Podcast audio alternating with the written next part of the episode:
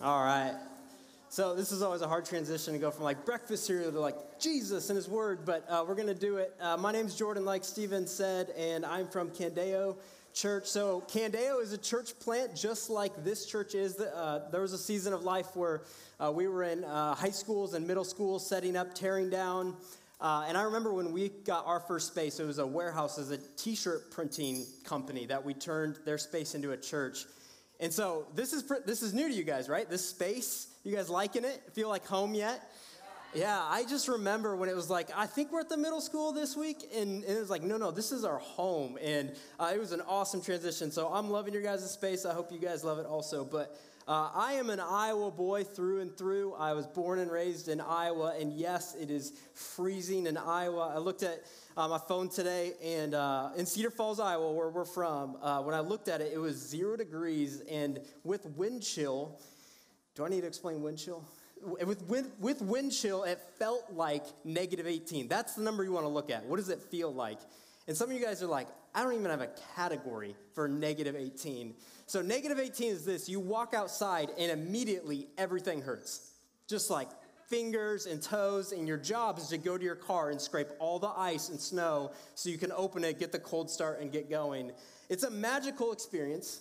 And, uh, and you want to cry with the pain, but don't cry because the tears freeze. It's just one of those things. Uh, so, yes, we are loving Florida right now. We got here Friday, we leave Monday, and I have posted zero things on social media because I want to have friends when I get back to Iowa. They would all hate me if they saw what I was doing. So, uh, it's a del- delight to be here because of the weather, but it's a delight to be here because uh, we love the Rices. We love the Sabinos. Like Stephen said, they became some of our best friends uh, when they were in Iowa. And then the Sabinos, I did, in my past season of life, I was a physical therapist. I did Paul's rehab when he partially tore his ACL playing racquetball. That's how I got to know him. And then when he brought me into ministry part time as youth director, Josiah, Ellie, and Claire were in the youth ministry. If you know Josiah, Ellie, and Claire Sabino, were in the youth ministry. I was their youth director back in the day in high school middle school. So we've come a long ways, uh, and it's good uh, to be here tonight. Uh, Last week, Stephen talked uh, in John chapter 10 about Jesus saying, I am the gate. Tonight is going to be kind of part two of John chapter 10. So if you have your Bibles, uh, you can go to John chapter 10, or if you want to pull up uh, the Bible app or whatever, that's where we'll be tonight. I say part two, but if you missed part one last week, you won't be lost. I'll catch you up to speed. Uh, but what Jesus is going to do here is he's going to continue the narrative or the metaphor talking about sheep and shepherds. So that's where we're at tonight. Uh, Stephen went through the first 10 verses, uh, and I'm going to pick us up in verse 11. So let me read about half this. Jesus says, I am the good shepherd.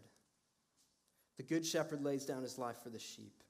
The hired hand, since he is not the shepherd and doesn't own the sheep, leaves them and runs away when he sees a wolf coming. The wolf then snatches and scatters them. This happens because he is a hired hand and doesn't care about the sheep. I am the good shepherd. I know my own, and my own know me. Just as the Father knows me, and I know the Father, I lay down my life for the sheep. But I have other sheep that are not from the sheep pen. I must bring them also, and they will listen to my voice. Then there will be one flock and one shepherd. All right.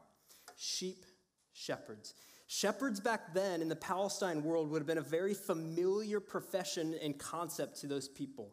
A lot of people were shepherds back then. And on top of that, Jesus is talking right now to uh, the Pharisees, the religious leaders, and they would have been also very aware of the Old Testament, where God, in Psalm 23 specifically, refers to himself as the shepherd. So they would have been very familiar with it, but us today, we don't really talk about shepherds much, right? Unless it's like Christmas time, we don't talk about shepherds. So the question is what are sheep and what are shepherds? All right, so let's talk sheep first. One of our elders at Candeo, Matt Hofer, helped me out with this one. But on the surface, sheep look uh, really cute, right? Uh, I got a picture of a sheep here, right? Cute. I'm, I'm, realizing, Burke, we did not go through slides before this. I'm glad that popped up. I didn't know it was going to show up. Yes, that is a sheep. It's cute. It's awesome. Uh, but the thing about sheep in the animal kingdom, uh, if you're not familiar, they are not the sharpest tool in the tool shed. Uh, I'll say that. You have to keep an eye on them. So, uh, Heath, one of our other elders, said that his dad, who's a farmer, one of his first jobs was he would have to walk the fence line and pull out any sheep that had gotten their head stuck in the fence. So I got a picture of this. See that? So that, that, they just like poke their head through and go, oh no.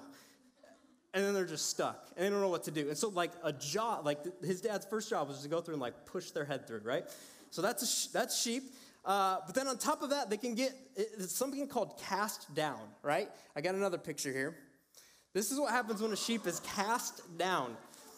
So what happens is that they lie down on the ground in this like little depression and they get super comfortable and then like gravity starts taking over and they panic. And before they know it, they're on their back and they like don't know how to get up. They don't know what to do. But it's like actually a really big problem uh, because gas will build up in their gut and they'll like lose circulation and like maybe a day later they're dead. So that's like that's actually a pretty big problem. A sheep can lie down and then a day later you're like they, they died. this is what no. So imagine like prey predator, right? Imagine a wolf walking by and looking at that, going, "Are you kidding me?" like you'd be looking for cameras. Am I getting punked right now? Is that dinner that's waiting for me? So sheep are helpless. They're vulnerable. They lie down, they get stuck, and they die. They're vulnerable to the world around them. So that's sheep. Now let's talk about shepherds. What's the role of the shepherd then? Well, a good shepherd constantly has to keep his eye on the sheep and take care of them, supervise them. Yeah, safety, feed the sheep, protect them. A, a good shepherd, one the good ones, are willing to do anything for the sheep, including risking their life. Uh, and it says in this passage, a hired hand. What does a hired hand do? He runs in the face of danger because he's just in it to get paid. He doesn't actually care for the sheep. Hired hand runs from danger. A good shepherd stands his ground. The sheep need a shepherd who is full of strength and courage to protect them. So you go, okay, well, what's an example of like an actual good, like a person who lived who was a good shepherd? Well, you can go to the Old Testament and go to King David. Before he was king, he was literally a shepherd and a really good one at that. Uh, I'm gonna, I'm just gonna real quick go back to the Old Testament here. We are gonna go to uh, 1 Samuel 17. You don't have to turn this there, this will be on the screen. Um, but you're probably, most of you might be familiar with David and Goliath, right? David, the young boy, comes and kills the massive person, Goliath. He sh- what's happening right now is he shows up onto the battlefield. His brothers are already there, and and uh, he's like, "Hey, what's going on?" And they explain the situation. So he goes to King Saul and says this. Uh, what David said was overheard, overheard and reported to Saul, so he had David brought to him. And David said to Saul, Don't let anyone be discouraged by him. Your servant will go and fight this Philistine, this Goliath. But Saul replied, You can't go fight this Philistine. You're just a youth. And he's been a warrior since he was young. So Saul's doubting David. He's like, You got a massive guy, warrior since youth, and you're just this little guy, this little shepherd boy. So, so David drops his resume on Saul. David answered Saul, Your servant has been tending his father's sheep. Whenever a lion or a bear came and carried off a lamb from the flock, I went after it, struck it down, and rescued the lamb from its mouth. If it reared up against me, I would grab it by its fur, strike it down, and kill it. Your servant has killed lions and bears. This uncircumcised Philistine will be like one of them, for he has defied the armies of the living God. Then David said, The Lord who rescued me from the paw of the lion and the paw of the bear will rescue me from the hand of this Philistine. Let's talk about that for a second. Who, who in their right mind, if you're watching your sheep and a lion comes and grabs your sheep, or a bear comes and grabs it, goes, I'm gonna go after that. I'm going to go chase that down and grab it. Nobody's thinking that, right? Like if I saw a bear come, grab one of them little sheep and run off, I'd go, well, he can't win them all. you know, I'll tell dad that we lost sheep number 17 today, I guess. Um, but that wasn't this guy, right? Not only did he chase it down, he grabbed it by its fur and killed the stinking thing. So imagine, just imagine for a second meeting this guy in class tomorrow, right? So, so you're sitting in class and you're like, oh, hey man, you seem new. What, what's your name? And uh, he goes, Hey, uh, my name's David. And he goes, Hey, man, that's, that's awesome. Uh, how's your week been going? And he goes, Yeah, well, uh, man, just the other day, um, yesterday, I was, I was at my, you know, uh, my dad's pasture watching over his flock, and this lion came out of nowhere and took one of the sheep uh, and ran off with it. So I, I ran after it, you know, and. Uh, and when I got to it, I grabbed, I was able to grab the sheep out of his mouth, and uh, the lion made the mistake of rearing up and wanting to attack me, so I grabbed it by its mane, threw it down, and killed it. Um, so the, the, sheep, you know, he's all right. Uh, I'm a little uh, like tired and sore, but it's been a pretty good week so far. Totally, totally. Um, I did 150 pounds on the bench yesterday at Rec Center, so I'm also feeling a little tired you know, a little sore. I hear you, man. Like, who does that? Like, that guy has the most respect on anybody on campus. This is David. He is a good shepherd. He cared for his flock and he risked his life. He went after the bear, he went after the lion. Didn't matter what the threat was. So, think of that, the good, that good shepherd, and picture that as you hear Jesus' words as he says, I am the good shepherd. I am the good shepherd. The religious leaders, they were the hired hands. They could care less about the sheep, they cared about their own safety. But Jesus is not only a shepherd, he is the good shepherd. David was one of many imperfect shepherds, but Jesus was the one and only good shepherd. And if you haven't connected the dots yet, we are the sheep. We're the sheep. Listen to this quote by Philip Keller. It is not an accident that God has chosen to call us sheep. The behavior of sheep and human beings is similar in many ways. Our mass mind or, or mob instincts, our fears and timidity, our stubbornness and stupidity, and our perverse habits are all parallels of profound importance. We are like sheep. And one thing that's true about sheep is that they rarely rest. Okay? So, so think about this. They have predators all around them lions, wolves, bears, wherever you're at. And so they, they don't rest much. They're always on alert, right? Uh, I, I, looked on a BBC article. In 2018 in the Netherlands, there's, uh, apparently there's about 800,000 sheep. But in that year, 13,000 of those sheep were killed by dogs or wolves. In one incident, just one wolf killed 12 sheep and injured 14 more that ended up having to be, get, to, to be put down. One wolf did that. Which, if you're a sheep, what are you going to do? What, like if a wolf's running at you, what are you going to do? You're done. You just fall on your back, I guess. That's all they have, right? That's, that's it. You're, you're done for. It's uh, so here we go, right? Uh, it's a little bit like in 2019, I looked this up. Uh, the Florida Gators played a team called UT Martin. Had never heard of them. Uh, apparently, their mascot is the Skyhawk. Don't even know what a Skyhawk is. I'm more confused by that than the Nittany Lion thing. Um, but what was the final score? 45 to 0. Gators, right? Sheep, wolf. Go Gators. Uh, so, because of constant danger, right, with wolves all around them, in order for them to rest, they need to be free from danger and fear. Which means sheep without a shepherd, they're not resting much. They're full of anxiety, fear. There's no peace in their life. They're always looking around. So we think, man, what a bummer for the sheep. It's a bummer deal for the sheep. But isn't this true of all of us? When uncertainty is in our lives, it can lead to a ton of anxiety, fear, and worry. Should I ask her out? What will she say? What happens if I don't get married? What happens if I don't get that grade on that test? What happens if I don't get the job I'm looking for out of college? Millions of things can worry us.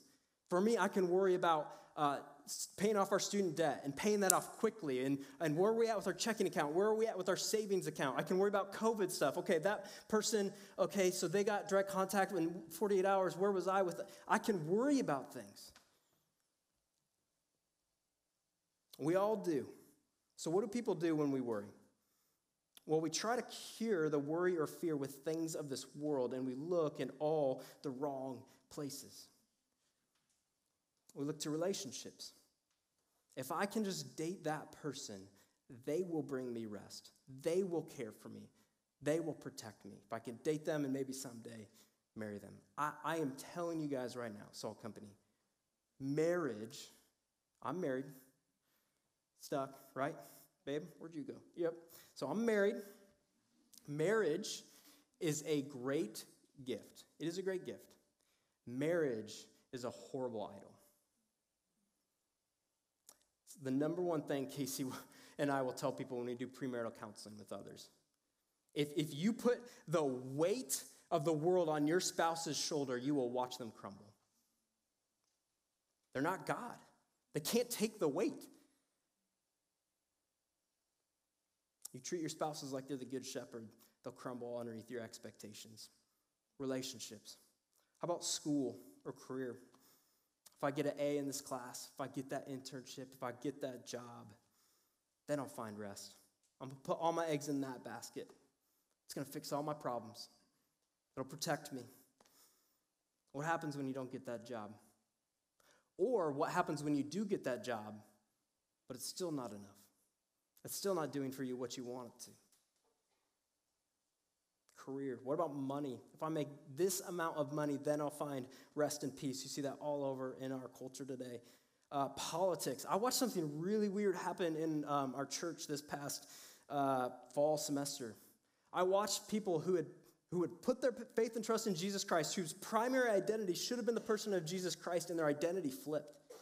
And their lead foot became this political party, this politician. They were putting all their hope and stock in this person or this party. Now, yes, we need to care about uh, our nation. I promise you, you put your hope in that thing, it's going to let you down. It will let you down. What is it for you? What is the thing that's going to take care of you in this life? Who or what is it? Who are you looking to? Who's the guardian? What's the protector? Where's the safe haven in your life? And if you can't think of who or what that is, as Jake Karen, one of our elders, would say, there's a good chance you're looking to yourself to be your own good shepherd. You got it covered. You don't need help. Uh, tonight, I want to give you the spoiler alert that all these things I just talked about will let you down. They will never fully protect you and care for you like you want. Now, I have to always create an asterisk whenever I talk about anything like this. Marriage is a great thing. Marriage is great, right, babe? We're good? Yep. If, this, if our marriage is crumbling, this would be a bit awkward. We're doing good. Marriage is awesome. Great gift, right? Money's not a bad thing, very neutral thing, can be used for good or evil. Work hard in your uh, class, get a job, work hard. Do these things, they are great things. The problem becomes when you look to these things to become your ultimate rest. They all crumble. You'll spend your whole life restless and anxious, looking for the next thing to give you peace. Jesus here in John 10 is saying, Stop it. Stop looking everywhere else. I am the one you're looking for. I am him. Jesus is not one of many shepherds. He's not one of many answers. He is the shepherd. He is the answer, answer for your weary soul. Matthew 11, 28, come to me, all you who are weary and burdened, and I will give you rest. He's got it taken care of. When you follow him, you can calm down and relax in life. He takes care of everything and has everything under control. Listen to me tonight, Salt Company. If you have Jesus and that's it, you lack nothing. You have everything you need in the person of Jesus Christ. We are the sheep. We need a shepherd. Without a sheep, without a shepherd, we're done. We are the sheep that is cast down, flipped upside down, helpless. And this sounds so simple. Just follow the shepherd. But some of us are so proud that we just think we're good, right? Like we got this under control, but you're not good. You, me, we all need the good shepherd. We need Jesus. Our call as sheep is to follow the shepherd. He makes us lie down in green pastures. He leads us through the valley of the shadow of death. We need to follow our good shepherd. The big idea tonight, if you're a note taker, we are vulnerable sheep who can find rest in our good shepherd. We are vulnerable sheep who can find rest in our good shepherd. Jesus' promise is I will take care of you. I will protect you. I will hold on to you. There's no need to fear. I am the good shepherd. He continues in, in John 10, 27. He says, My sheep hear my voice. I know them and they follow me. I give them eternal life and they will never perish. No one will snatch them out of my hand. That is a promise you can cling to. And who's the one doing the holding? Jesus, not us. Our good shepherd. True rest is not found in the things of this earth, true rest is found in the good shepherd. He protects his sheep, he cares for his sheep. But on top of all that, he lays down his life for his sheep. Verse 17. This is why the Father loves me, because I lay down my life so that I may take it up again. No one takes it from me, but I lay it down on my own. I have the right to lay it down, and I have the right to take it up again. I have received this command from my Father. Let's talk about this phrase, lay down my life. This is very unique to John and his writing. He says it five times in a little bit different ways in this passage. When, when Jesus repeats something five times, we've got to slow down and pay attention. Let's talk about David again. David was a good shepherd. He was. He was a good shepherd. He risked his life for his sheep. Jesus did not risk his life for his sheep. Let me say that again. Jesus did not risk his life for his sheep, he voluntarily laid it down. There's a difference. You risk your life, you're expecting to stay alive on the other side of that risking of your life. You voluntarily lay it down, you expect to die. Laid down is very intentional wording. It shows who is in control. Jesus, throughout the Gospels, is not a helpless victim. Nobody takes his life from him without permission from him. It's all voluntary. So when you hear, I will lay down my life, or when you hear things like, Jesus died on the cross, I'm not sure what comes to your mind. That's a, that's a phrase that you hear in Christian culture, community, right? Jesus died for your sins, he died on the cross. I just want to ask the question tonight do you, do you know what happened on that cross? This is essential to our Christian faith. Uh, and tonight, I want you to understand the weight of, um, of what I want to say. Uh, and if you're a believer tonight and, and you go, I, I, I know the cross, I, I get it. I, yeah, I put my trust in the cross. Um, the cross is not Christianity 101. The cross is the air that we breathe, Christian.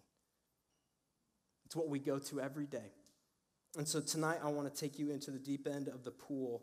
Uh, not long ago, I was in a seminary class and I was reading Wayne Grudem's Systematic Theology, this massive book uh, on theology.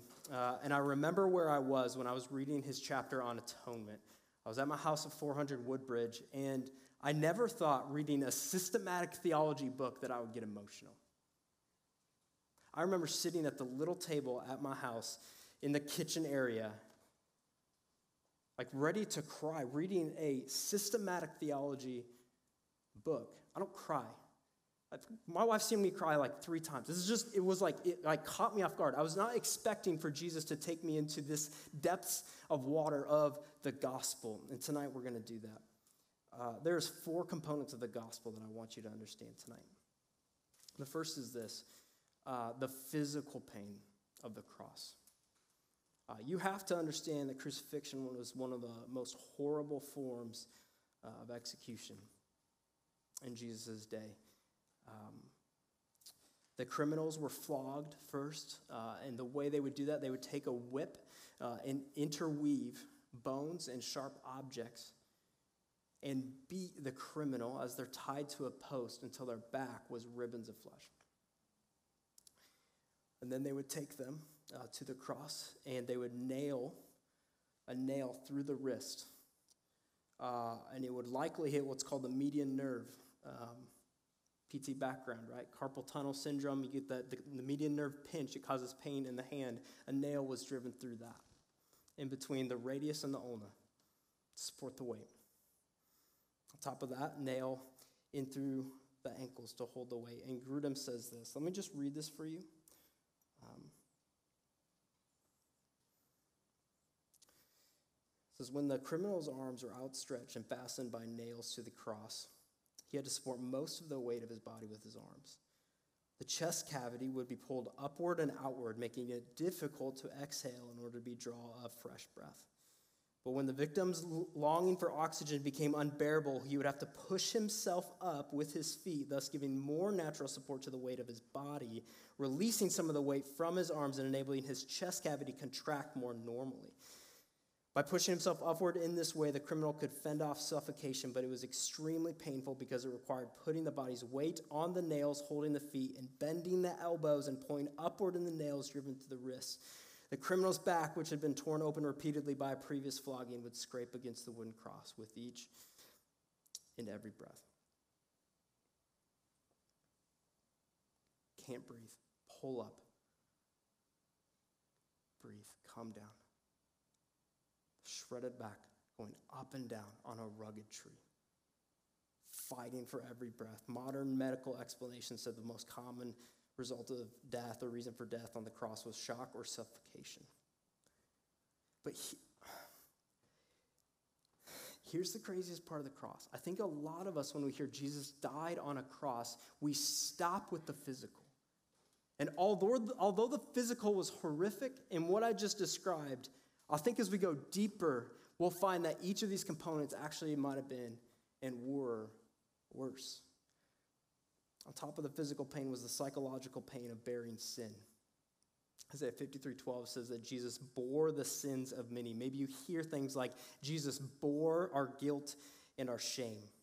We know what it feels like when we've done something wrong, the guilt and shame that will pile up in our stomach right? The, the more we screw up and the more we come, become like Jesus in our walk with Christ, the more we feel this. So, how much more would the perfect person of Jesus Christ feel that guilt of sin? The guilt of sin was transferred to the innocent, spotless Son of God. All that Jesus hated most deeply was poured out fully upon him. So there was the physical pain, there was the psychological pain, but then there was the reality of the abandonment on the cross all of those things I just described were escalated by the reality that Jesus was alone. The disciples who had been following him for three years completely scattered, like they never knew their shepherd, gone. But on top of that, and exponentially worse, was the reality that he was also abandoned by his Father. Jesus Christ faced the weight of the guilt of millions of sins alone. Why did the Father turn his face away? Because of ultimately what had to be done. The fourth and last component of the cross is that Jesus took on the wrath of God. We as humans cannot come up with an analogy for what Jesus went through on that cross. You go to the book of Exodus, even that the presence of God would leave everybody on their face. Just, just an, an instant of seeing God's presence, the thunder, the lightning falling on their face. Oh, what would it be like to face the deep and furious wrath of an, infant, of an infinite God? We have no idea, but Grudem says this Jesus became the object of the intense hatred of sin and vengeance against sin, which God had patiently stored up since the beginning of the world. God had not simply forgiven sin and forgotten about the punishment in generations past. He had forgiven sins and stored up his righteous anger against those sins. But at the cross, the fury of all that stored up wrath against sin was unleashed against God's own Son. I remember when this clicked for me as a Christian. He took the wrath I deserved on that cross. And it wasn't just like an instant, like a second, and it's gone minute by minute, hour by hour, Jesus hung on that cross. And the craziest part of all of this to me is that he had you and me in mind the entire time. The good shepherd knows his sheep. And he still went to the cross. Verse 14 and 15 I am the good shepherd. I know my own, and my own know me. Just as the Father knows me, and I know the Father, I lay down my life for the sheep. As intimately as the Father knows the Son, that's how much Jesus knows his sheep. Jesus knows what you have done and what you will do. He knows it. He knows his sheep. Philip Keller, after unpacking, if we remember that quote from early about, like, yes, we as humans are like sheep, foolish, fearful, all those things, he finishes the quote by saying this Yet, despite these adverse characteristics, characteristics. Christ chooses us, buys us, calls us by name, makes us his own, and delights in caring for us. Jesus knows the sins that you have committed and that you will commit. He knows the dark secrets that, that you refuse to tell anyone, yet he still looks you in the eye and says, I choose you. Jesus loves you more than you'll ever know. How do I know that? Because he stayed on that bloody cross until it was finished. John 19 30. When Jesus had received the sour wine, he said, It is finished. Then, bowing his head, he gave up his spirit. He gave up his spirit, voluntary, self sacrifice. His life was not taken from him. He laid down his life and died for sinful sheep. That's what John means when he says, Jesus says, I lay down my life. That's what happened on that cross. But the beautiful reality of the gospel continues in verse 17 and 18 when John says, This is why the Father loves me, because I lay down my life so that, and underline those words, so that I may take it up again. Salt Company, Jesus didn't lay down and stay down. He didn't die and stay dead. He knew exactly what was going to happen. He was calling his shot. Anyone can lay down their life, right? And like when you think of just physical existence, people could not, not only risk their life, but lay down their life for others, but then they're just dead. But only the Son of God brings himself back to life. John 20 through 21, the final chapters of John, we see that Jesus rises from the grave three days later. Christian, this is the linchpin of our faith. If Jesus stays in the grave, we've got a dead Messiah, lifeless in the tomb, just like every other religion. But that's not what happened. He defeats death, but not only death, he defeats sin and Satan. TKO to all of our greatest enemies, they're done. Salt Company, never forget the horrible reality of what happened on that cross. Daily remind yourself of the blood that was shed on your behalf and the grace that was offered to you on that cross. But also, never forget that the Good Shepherd laid down his life, but he didn't stay in that grave.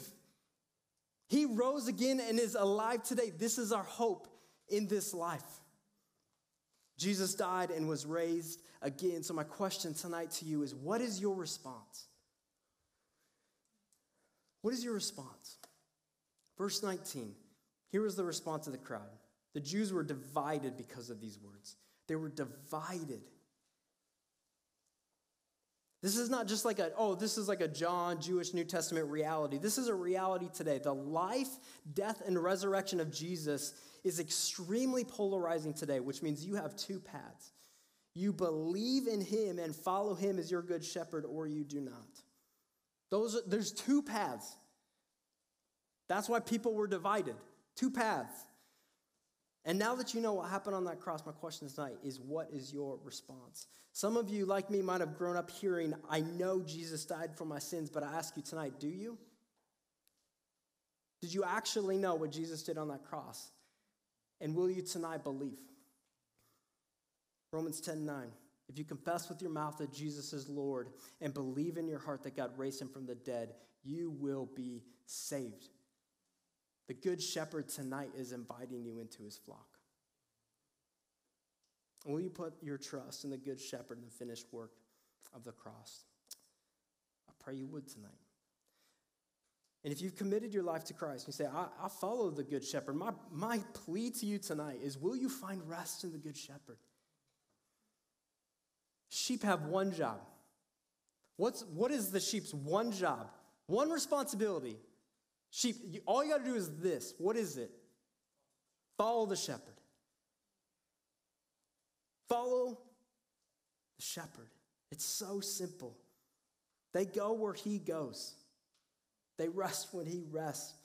They follow the shepherd. That's it. Some of you tonight, some of you tonight, I just want to like look you in the eyes, and all I want you to hear tonight is this trust Jesus and calm down.